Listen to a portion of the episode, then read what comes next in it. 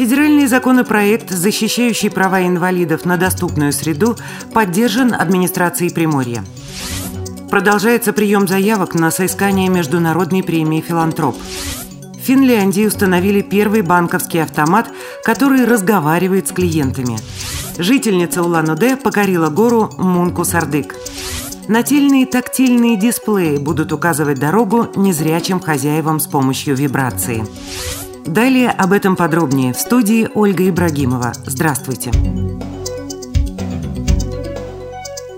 Администрация Приморского края поддержала проект федерального закона о внесении изменений в отдельные законодательные акты Российской Федерации по вопросам социальной защиты инвалидов в связи с ратификацией Конвенции о правах инвалидов. Об этом сообщили в Краевом департаменте труда и социального развития. Документом предусмотрены изменения в 34 действующих законах в сфере здравоохранения, социальной защиты, жилищно-коммунального комплекса, транспорта, культуры, образования, торговли, связи и информации, пенитенциарной системы и доступа к правосудию. Законопроект закрепляет за органами исполнительной власти всех уровней порядок обеспечения доступной среды людям с ограниченными возможностями здоровья.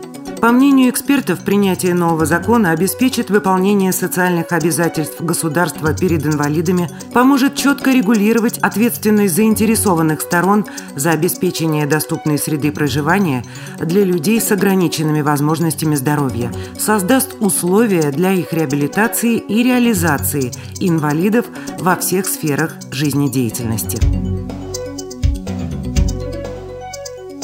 В настоящее время продолжается прием заявок на соискание Международной премии «Филантроп» за выдающиеся достижения инвалидов в области культуры и искусства. Это единственная в мире премия для талантливых людей с ограниченными возможностями здоровья. Она присуждается один раз в 2 года в 3 номинациях – «Исполнительское искусство», «Изобразительное искусство», «Литературное творчество». Предыдущее подведение итогов состоялось в мае 2012 года. В числе победителей было 19 инвалидов по зрению. Правительством Российской Федерации премия включена в перечень международных, иностранных и российских премий за выдающиеся достижения в области науки и техники, образования, культуры, литературы и искусства.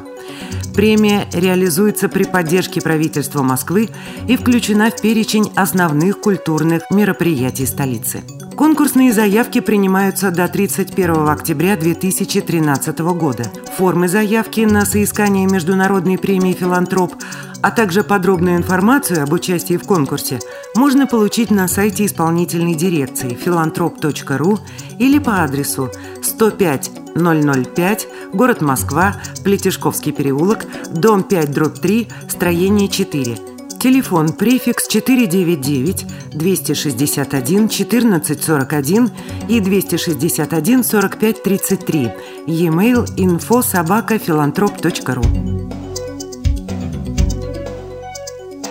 В Финляндии инвалиды по зрению давно ожидали появления говорящих банкоматов. Первый из них открылся в торговом центре «Итис» в Хельсинки.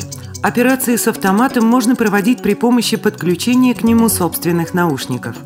Опыт пользования банкоматом будет применен для новой говорящей операционной системы, которую до конца текущего года установят на более чем 200 автоматах «Отто». Функция говорящих банкоматов в первую очередь будет востребована незрячими пользователями, говорится в сообщении. Гора Мунку-Сардык – одна из самых высоких точек Восточных Саян. Это 3491 метр над уровнем моря. На вершине – один из 3 ледников в республике. Именно эту стихию решили одолеть бурятские альпинисты. В их числе была и инвалид по зрению Арюна Сактуева. Арюна в составе группы поднималась уже 2-й раз. В прошлом году дойти до вершины не удалось. Сегодня цель достигнута. Арюна доказала, пределу человеческих способностей нет. Было бы искреннее желание исполнить свою мечту. Это достигнуто. Впереди новые цели и новые восхождения.